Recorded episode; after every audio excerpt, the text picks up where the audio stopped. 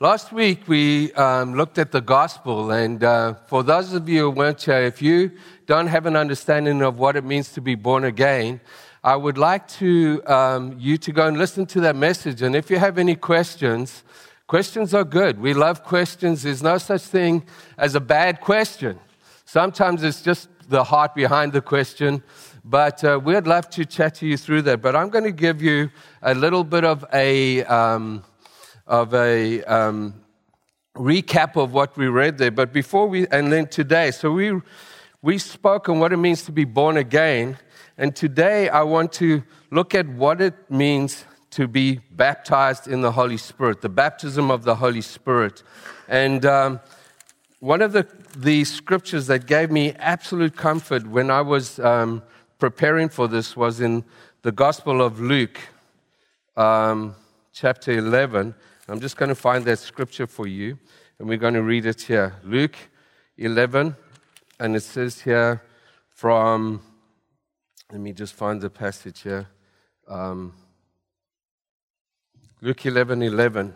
It says, If you know how to give your parents or your children good gifts, how much more will the Father in heaven give the Holy Spirit to those who ask Him? And the context of that scripture is He's saying, if you ask for a fish, will He give you a stone, or, or bread, will He give you a serpent?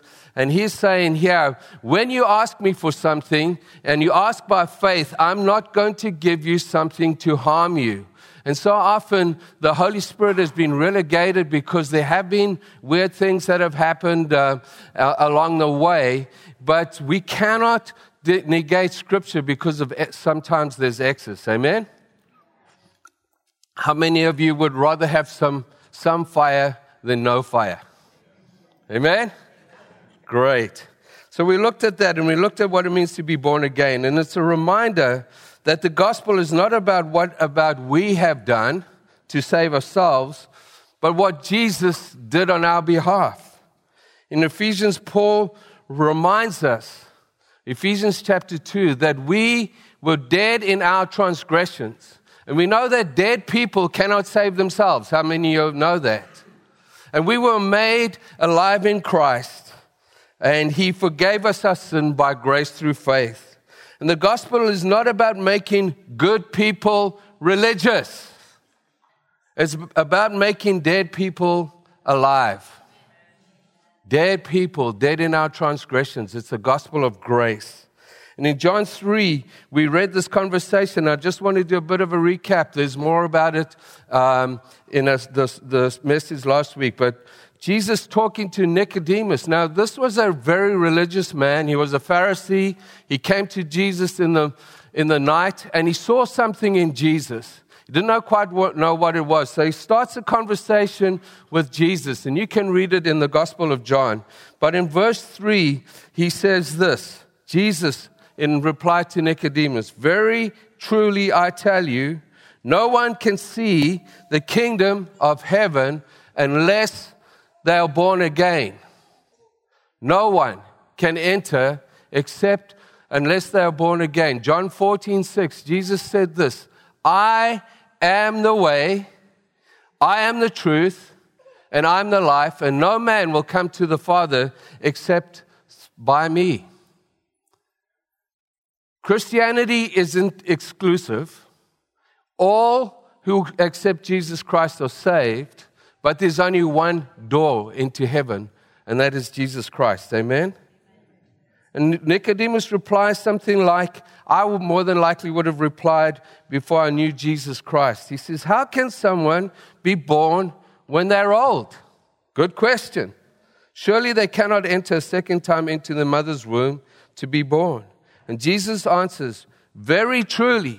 Now, when Jesus says very truly twice, in three verses, we should listen because Jesus is the truth. And he's trying to make a point in this. This is critical. It doesn't matter how many years we've been in the church. It doesn't matter how many times we worship God. It doesn't matter how much we pray unless we are born again. And this is the word of God, church. Jesus said something interesting to the Pharisees about a healing he did on a, on a Sabbath. And they were accept, um, um, crossed with him because he healed somebody on a Sabbath. That's the Jewish um, holy day, the Saturday, but it would be like our Sunday. They weren't upset that the person got healed, but they were upset that Jesus healed the person on a Sabbath. And he says this to them Your traditions, the traditions of man, nullify the word of God. In other words, their religious traditions had blinded them from the truth who was standing before them. And I find this often. It's not that we, do, we want to um, expand the truth outside of the Word of God, but I find this often that people are more likely to stand on their traditions and fight you with, on that and leave the church on that than the Word of God, which is a very sad thing. He says, Very truly, no one, no one we cannot enter the kingdom because we're good people. Because all have sinned, the Word of God says, and fallen short of the glorious glory of God. And as I said last week, how many sins does it take to make us a sinner? I think one. And I use the example of my water bottle, and nobody's ever taken me up on this challenge. I can have a brand new full water bottle of fresh water and I can offer you a sip. But if I do this and some of my spittle runs in there and I offer it to you, will you take it? Anybody? Oh, one at the back there, Marlo. he would. and uh, is it Marlo? I can see. Yeah. And um, the point is, one little drop in this water can make it unclean. And one sin makes us unclean, and we're all sinners. And we need Jesus Christ to save us and set us free, unless if we want to be born of the Spirit and come into the kingdom of God. He goes on to say this flesh gives birth to flesh. All our good deeds and all of the stuff we do outside of the grace and mercy of God gives birth to flesh. But spirit, those that are led by the Spirit, are the sons of God, will give birth to spirit. And we cannot save ourselves. In church, I want you, you to understand that no matter how hard we try, we need to be born again. But when we are born of, of the Spirit, we become a brand new creation that never existed before. You can read that in the Word of God. A new creation. And our relationship with God is not a relationship of rules and regulations, it's a relationship of love. It's a relationship of grace where God sent His Son. He loved us so much that He gave His Son to die for our sin so that relationship broken by sin could be restored by faith in Jesus Christ. God is a God into relation, into relationship. He created man in His infinite wisdom so that he could have fellowship with us. And he's calling people home. He wants them to come and live in the kingdom of God. And this um, Bill Hybels, uh, how many of you have heard of Bill Hybels? He uh, re- leads an amazing church and he does a leadership conference. And a few years ago, he uh, interviewed Bono. Activity that began in you in an accelerated way came through your involvement in a kind of youth group that you and a couple of the other members of the band uh, got involved in, and you started studying the scriptures, and you really got into it quite a bit in those days. Uh, I, I never had any problems with Christ, but uh, Christians were always a bit of a problem for me, and uh, I used to avoid them uh, if I could. I found them always to be completely disinterested culturally, politically. I found it very hard to relax with them. They seemed strange to me. I'm sure I was strange to them. Uh, and yet, through all of this, I met in, in school, I met some people who, who, knew, who knew the scriptures. It was quite a, a moment there when people got very interested in the, the early church and the possibilities of imitating the early church. Um, But Christians can be very judgmental, and particularly the way people look, um, the way they carry on. They tend to judge people by surface problems. Uh, sexual immorality, these things are the preoccupation historically of the church. Whereas, you know, corporate greed or things like that would be never mentioned. I'm pretty sure that, uh, you know, the universe operates by the laws of, of karma, essentially. And uh, all physical laws do. And, um, you know, what you put out comes back against you, you know. Then enters the story of grace, which really uh, is the story of Christ and which turned this, this view of the universe upside down. And it's completely counterintuitive. Um, I mean, very, very hard for human beings to grasp grace. We can actually grasp atonement, revenge, fairness, all of this we can grasp. But we don't grasp grace very well. I'm much more interested in grace because I'm really depending on it. you were arguing the point that you could either believe in Jesus Christ as the Son of God, or you'd have to call him a nutcase. But to just say that he was a good man doesn't work. Yeah, no, Jesus uh, was either, uh, you know, Charles Manson, an absolute nutcase, um, or in my opinion, who, who, he said he was. And we are faced with a very difficult choice, therefore, because this man went to the cross, you know, sa- saying he was what had been prophesied about and that he was God made flesh and that, you know, that God so loved the world that he tried to explain himself to the world by becoming like us. And I'm so fascinated by the idea of the child born in you know, straw poverty. For me, there's a poetic power to that. Amazing, hey? The gospel of grace. Saved by grace, we don't deserve it, but God saved us anyway. But this is the key now. I want to move from being born again, and please go and listen to that and speak to us. It's critical and good questions. If you've been taught something else, you have a right for to come to the elders and to speak to us so that we can show you through Scripture um, why we believe this. And I've always said this if there's any scripture that we stand on that uh, somebody can show us that is not correct, we would be open to correction because we don't know all truth. Only Jesus knew that. Amen? So we see in the gospel that Mary did not conceive Jesus through Joseph. We're going to go on a little journey on here on, the, uh, on being born again, born of the Spirit, and Jesus' journey. But as a virgin, he was conceived through the Holy Spirit. He was God incarnate, fully God and fully man. In Ephesians 2, it says, Your attitude should be the same of that as Jesus Christ, who did not consider equality with God something to be grasped, but made himself, God made himself and took upon himself the nature of a servant and became in human likeness and became obedient unto death, even death on a cross. Therefore, God exalted him to the highest place that is above, to the highest name, gave him the highest name that is above every name, that at the name of Jesus, every knee shall bow in heaven on earth and under the earth, and every tongue confess that Jesus Christ is Lord to the glory of God the Father. Church, these are critical things. Every knee one day will bow.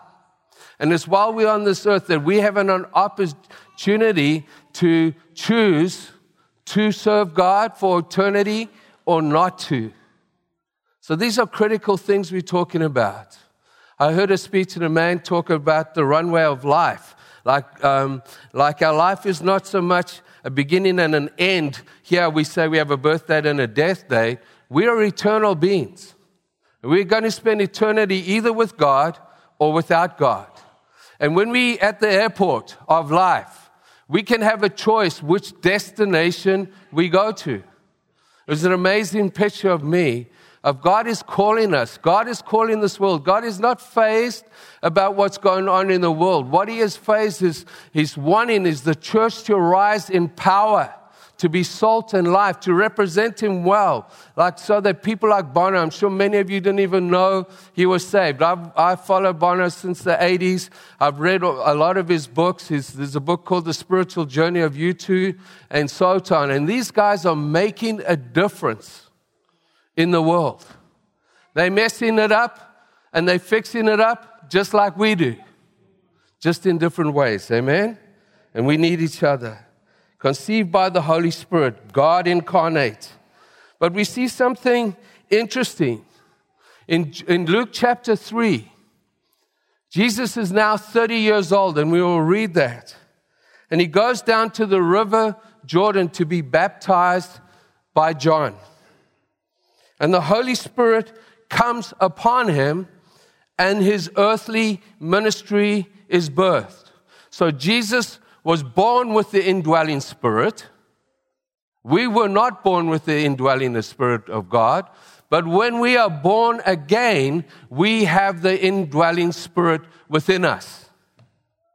We have the same spirit that rose Jesus from the dead dwelling in us, and we are born again. So the moment we are born again, we have the Holy Spirit within us. Jesus had him from birth, okay? So Jesus, how many of you know Jesus was saved before the foundation of the earth. If he ever needs saving, he didn't. But you know what I mean? He was holy and righteous, full of the Spirit of God from birth, but he waited for something to happen. He waited for the Father and he waited 30 years. And we read this in Luke 3 21 to 23, if I can have that up there. When all the people were being baptized, Jesus was baptized too. And he was praying, and as he was praying, heaven opened, and the Holy Spirit descended, um, descended upon him or on him. The Holy Spirit was in him. We read that in Luke 1. The Holy Spirit now comes on him. So the baptism of the Holy Spirit has nothing to do with salvation.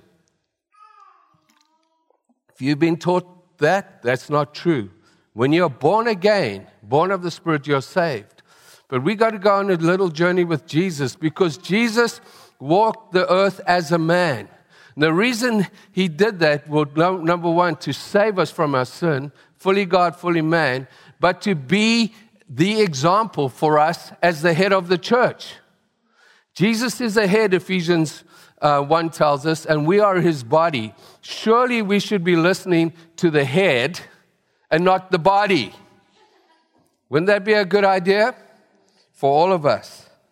And it says this when all the people were being baptized, and then it says, and the Holy Spirit descended on him in bodily form like a dove, and a voice came from heaven You are my son, whom I love, and I am well pleased with you. This is an amazing statement because Jesus had never, up to this stage, had never done any mighty miracles and so on. His ministry was going to begin now. But before he had done anything, God loved him. And before you do anything to God, we don't do stuff for God to gain his approval and love. We do it because we are already approved and we are already loved.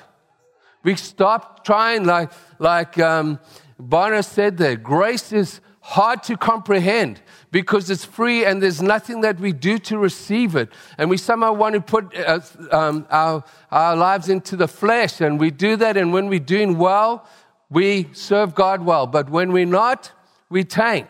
We need to understand that God loves us unconditionally. He does not sh- change like shifting shadows. He hates sin for this reason. Number one, it separated us from God and it separated the world from God. And number two, because of the consequence of sin. And we, we sometimes uh, mix up consequence with forgiveness. He's forgiven you. There may be consequence that you're walking through. There are Christians, born again believers in, in, in jail for doing crime. They prayed and asked for forgiveness. They're forgiven. The consequences, they have to pay the time. And consequence is an amazing gift from God. And I'm going to turn some of these negatives around because why is consequence an amazing gift? I'll tell you why. Because it teaches us to say no to ungodliness in that. And I want to take a little child. There's a fence around your property or here, and you say, Don't run in the road. And they just see freedom out there. They don't see the cars, they don't see the danger, and they run out of that gate. And these cars come in, and all stop like this, and we run and grab them. If there's no consequence to that child, what will stop them doing it again? And I'm not saying how you give a consequence and all of that. That's between you and God and, and your family. But that's how they learn. Consequence of touching a hot stove a burnt hand. So we must not uh, equate consequence to God's forgiveness and love for us. It happens to all of us. Verse 23 Now he was himself was 30 years old. He had the indwelling dwelling spirit for 30 years before his ministry began. And he was the son, so it was thought, of Joseph. Then we see this in Luke 4, verse 1. That Jesus is then led by the Spirit into the desert. So he comes out of the desert, he comes out of the water baptism and is led by the Spirit. Then in Luke 4 14, he comes out of the desert. Can we have that? He t- returns then. So He's baptized in, uh, in, water. He comes, the Holy Spirit comes upon him. He's then led by the Spirit. And now he returns to Galilee in the power of the Spirit. And news about him begins to spread. And he taught in the synagogues, and everyone praised him. He went to Nazareth, where he had been brought up on the Sabbath, uh, Sabbath day, and he went into the synagogue.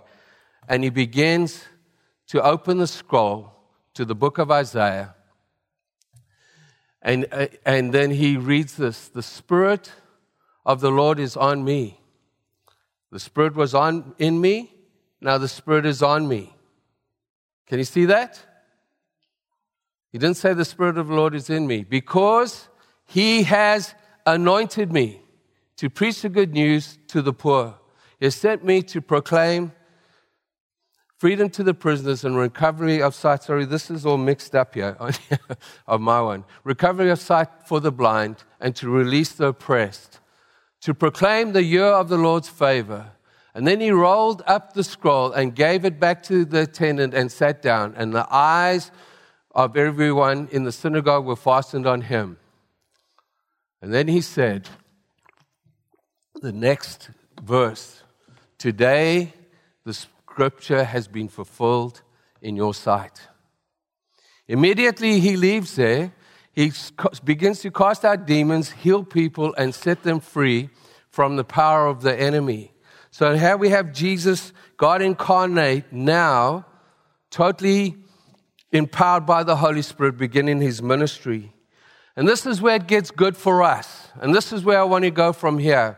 We're going to change Gospels to the Gospel of John, and we're going to look at John uh, chapter 7 from verse 37. It's the Feast of Tabernacles. These are highlights because I want us to pray about this afterwards, but I'm wanting you to search the scriptures for yourself or come ask us about these things. And it says here, on the last and greatest day of the feast, Jesus stood up uh, in a loud voice, If anyone is thirsty, let him come to me and drink. Whoever believes in me, as the Spirit has said, streams of living water will flow from within him.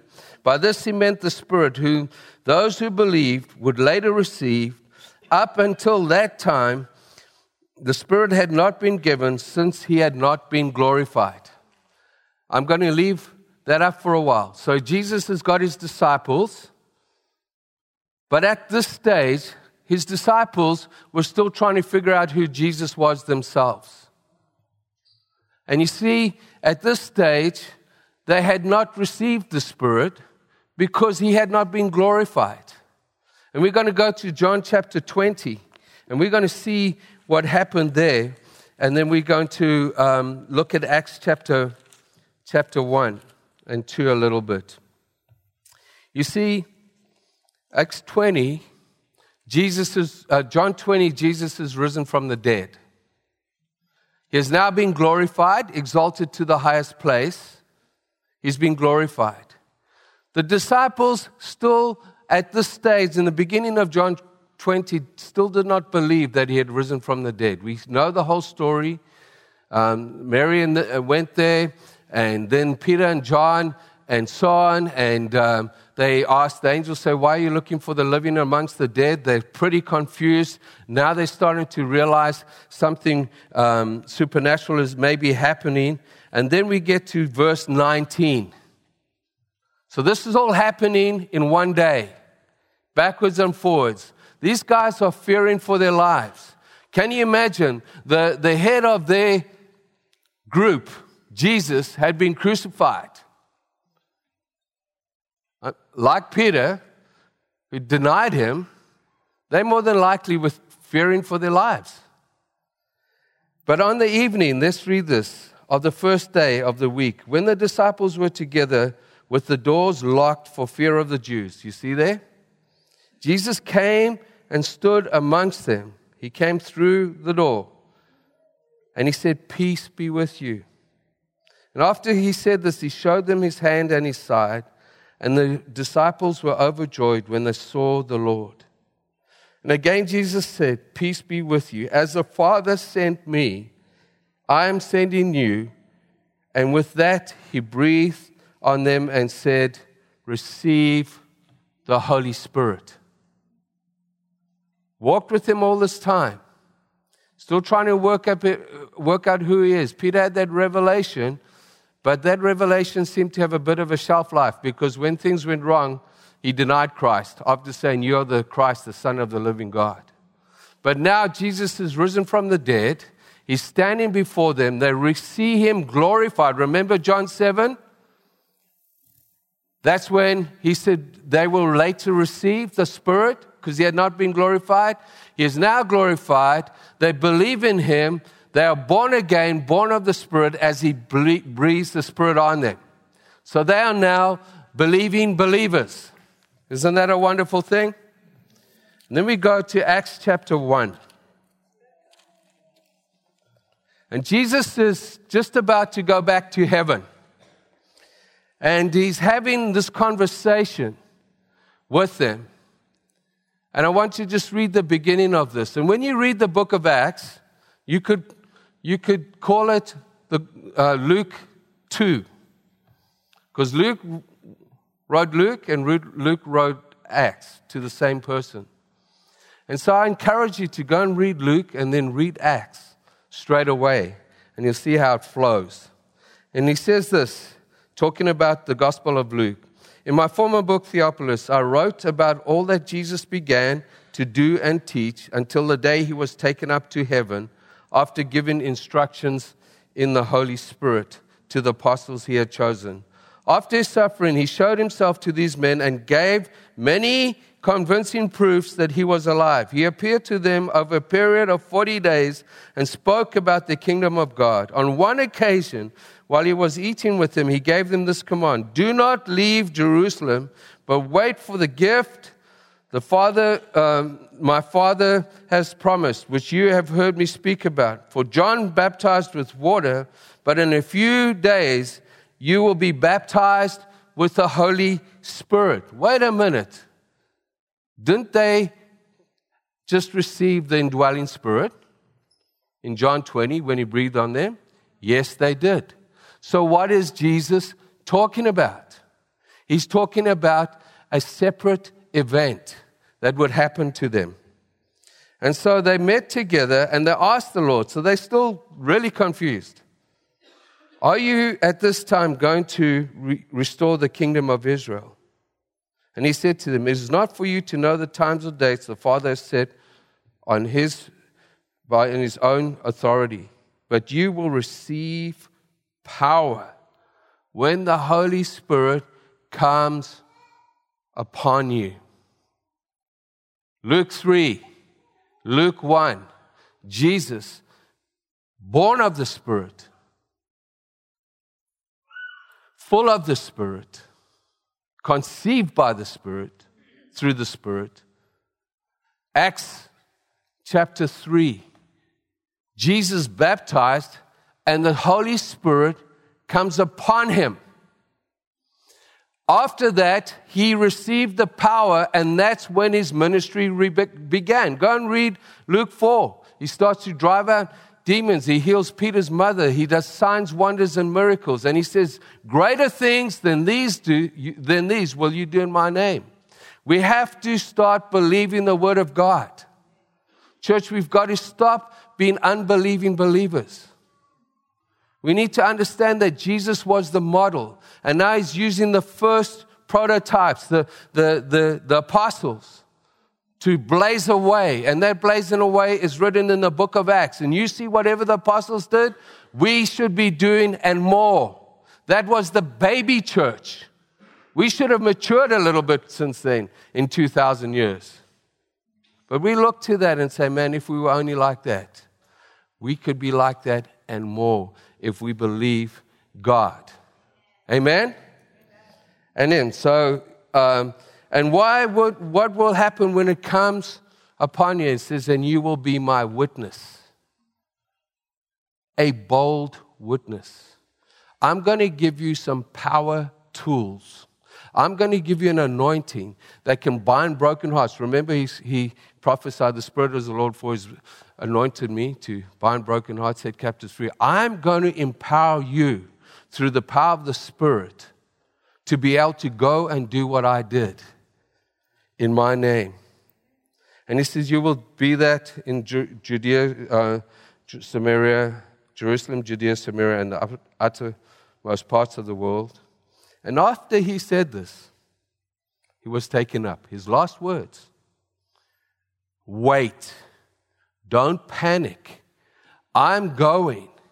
He, in, the, in John 13, 14 through, he prepares the disciples in the Last Supper and he says, When I go, the Comforter will come. I will not leave you alone.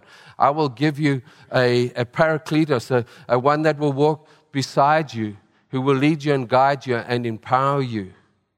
And that's what he's doing now. We have the indwelling spirit, and now he's going to switch the electricity on. How many of you would like to have a power tool, power drill, and use it without it being plugged into the source? How many holes could you drill? Yes, you could buy a hand one. And yes, I know we can do stuff in our own strength and all of this kind of stuff.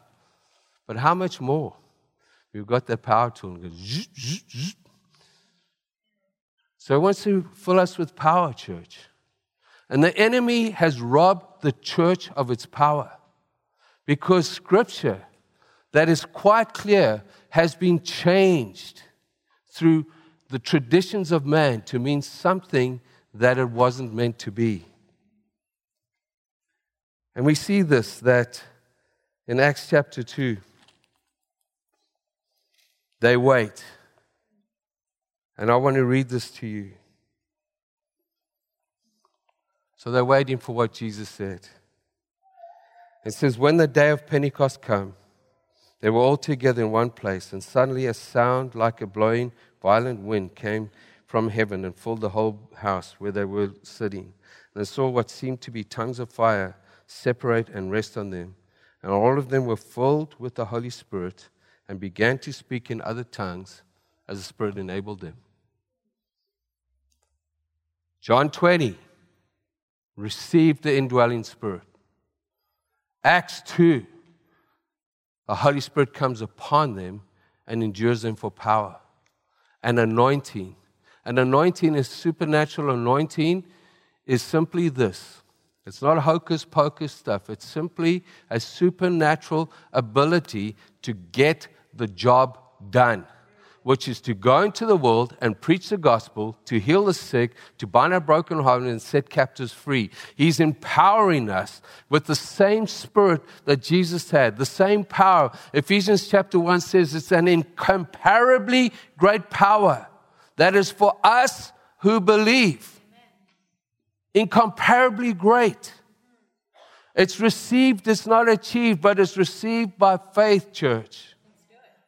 And I want us to see, be a people that is full of power, not so that we can glow in the dark and we can look good or whatever is out there, so that we can be a witness in our Judea, in our Jerusalem, Nanaimo, in our Samaria, uh, uh, BC, and right through to the uttermost parts of the world, that we can send young people and old and everybody in between that who wants to go and make disciples in the name of Jesus, not trying to argue people into the kingdom, but through revelation, through signs, wonders, and miracles. If you look at the book of Acts, what got the people's attention was not the debates.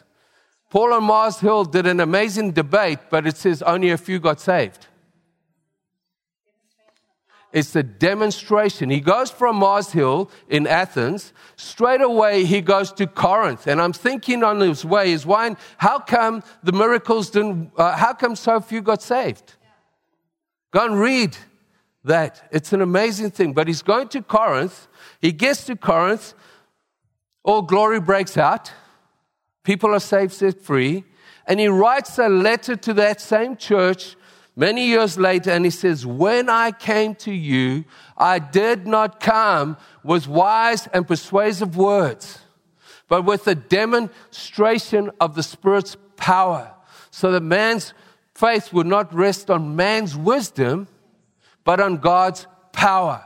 Where is our faith? Is our faith in the transforming power of God that we can see the most wretched of wretched person, which we were all a part of, saved by the power of God? When we can see people healed on the streets, when our shadow, like Peter, would come across people and, and people would be healed, when Paul would pray on a handkerchief, not so that somebody could send him a donation, but so that they could go and into the anointing upon that healed people. That was natural, supernatural Christianity. Supernatural Christianity has become abnormal. So normal blah Christianity is now normal. We've got to change this church. We've got to see the power of God released in and through, um, in and through the church. For you will receive power when it comes upon you. And I, am today, I'm having faith. I know it's been a bit all over the show, but today I am wanting to pray for two lots of people. Three. First, if you have never been born again, don't be embarrassed. And don't do it ho hum. But if you really feel, you know what, I want to be part of this kingdom, I've never known, I've been in church my whole life and I've never heard that before. And I see in Scripture that it's the only way in. I want to be born again. And we want to pray for you. If you have never been baptized in the Holy Spirit, you see, baptism in the Holy Spirit, let me just clear this with you, has nothing to do with your salvation it's to do with power. When you are born again, and you will go to heaven whether you are baptized in the Holy Spirit or not, you are saved. Nothing can separate you from God's love. He loves you. So, any of these weird te- teachings out there on the other side, well, if you're not filled with the Spirit, you're not saved. And if you're not baptized, you're not saved. No, we do not add to grace. Salvation is by grace through faith then everything we else do is through obedience to that love we have for God. We don't obey God because we have to, we obey God because we want to. We want to be more like him. And you know, we fall and, and stuff happens and, and, and you say, Oh God, I'm so sorry. He says, Don't worry, my son. Forgiven, forgiven, forgiven. Forgiven, forgetting. Get up and run. Get up and run. Put your eyes on me. Run with perseverance. Oh Father, I'm weak. Let me empower you. Let me anoint you. Let me give you some words of knowledge for this person. Let me give you power to heal the sick and raise the dead and all of those things. I want to give it to you. You see, we could have a nuclear power station with all the power in the world being built in. That's what this next building out here is. In. Except it's going to be a Holy Spirit power station. But we can have a nuclear power station. We can have all the electricity in the world. But if we don't flick that switch, it's useless. We can live in the dark spiritually theologically for the rest of our lives because the switch, all, all faith is, is not something we work out. It's like a mustard seed. It's like a little switch. And what it does, when we switch it on, it releases the power, the anointing, and glory of God because God, in His sovereignty, chose to partner with us. And so we are conduits, that's all we are, with our finances, church. God doesn't want us to give because he's poor because he's needing a few bucks.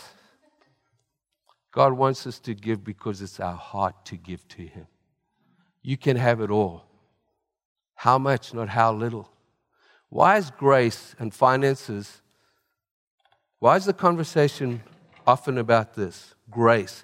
How much, how far can I go from God until I fall off the edge? How many? How far? Or how little can I give to still be blessed? These are conversations that are had instead of how close can I get to Christ?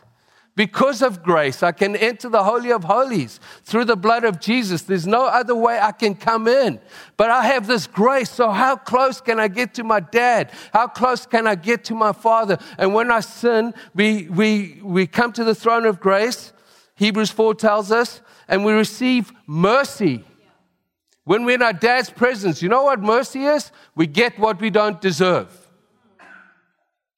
And we find more grace.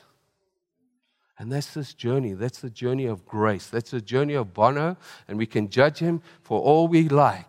He loves God. He's not ashamed of the gospel. He preaches the gospel in a different way. And yes, he's a sinner, just like me and just like you saved by grace through faith.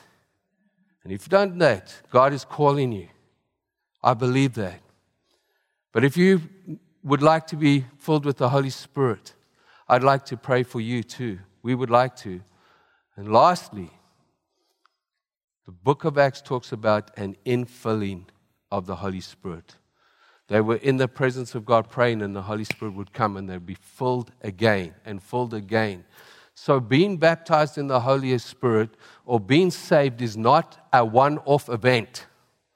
I'm so glad that in 1943 I gave my heart to the Lord. I remember those days. Jesus going to say, Bro, you died at 90. What did you do? He's going to ask us, going to give us a What did you do with that salvation? What did you do with that power?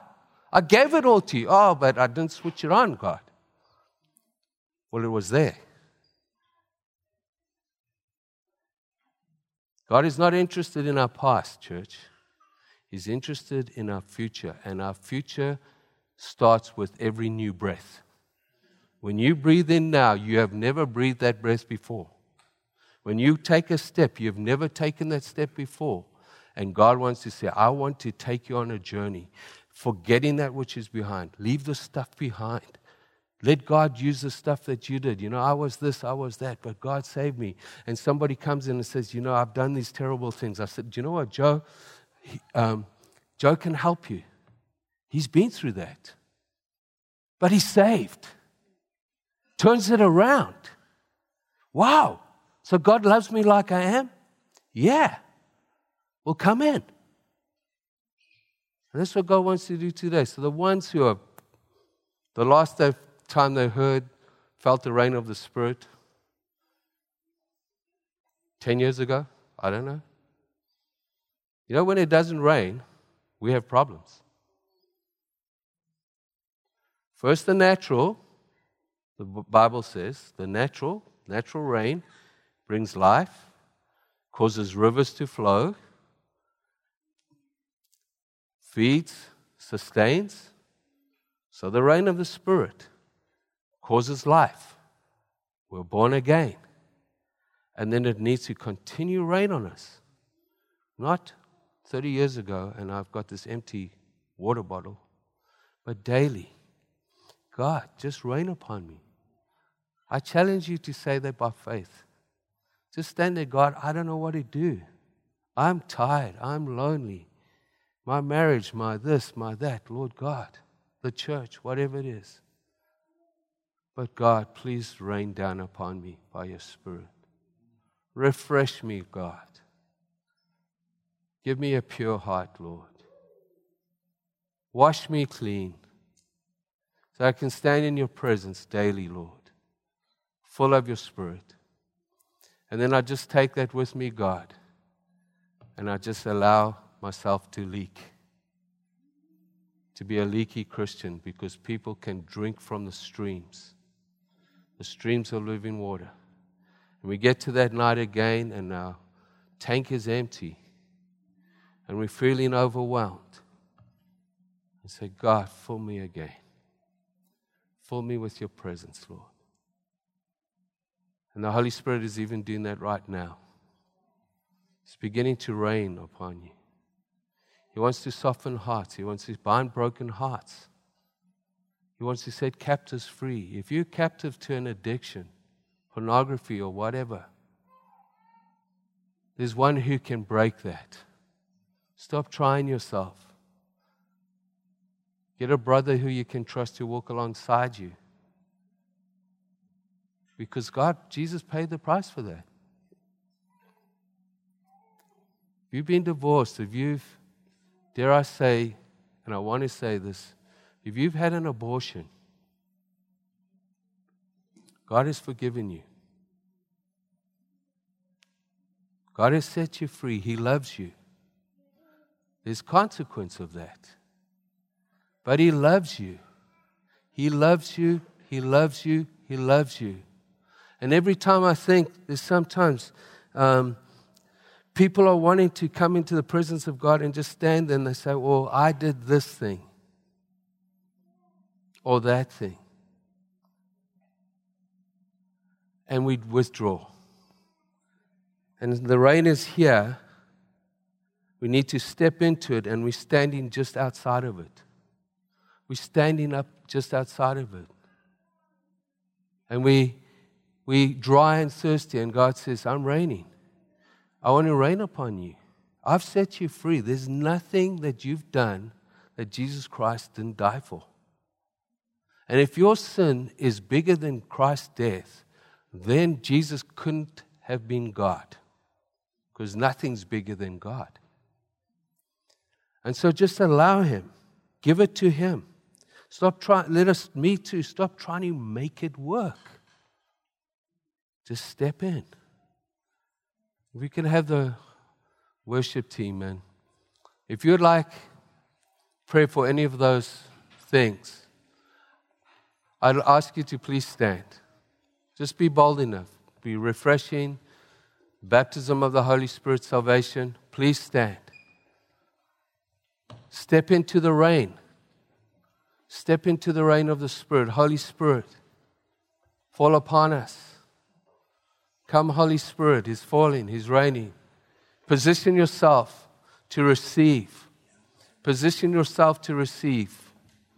You might have been saved your whole life and love God. God wants to bless you and touch you today. So we're going to worship God. We allow the rain of the Spirit just to, Ezekiel says, I will sprinkle clean water on you. This is the word of God, and I will make you clean. And I will cleanse you from all your impurities. And I will take that hard heart.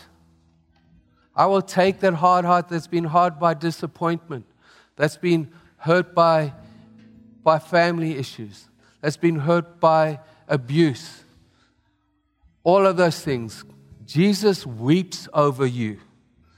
He never intended that for you.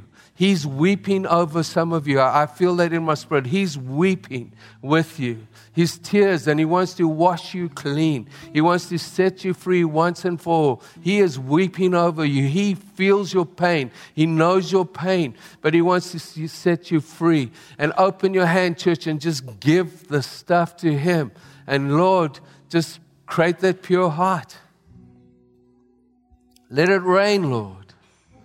Let it rain. And as we worship Him, if you want to be filled with the Holy Spirit, we want to pray for you. And if you do not know Jesus, Lord and your Savior, please come forward too. Otherwise, we'll just stand and worship God. Times of refreshing, church. Let the river flow.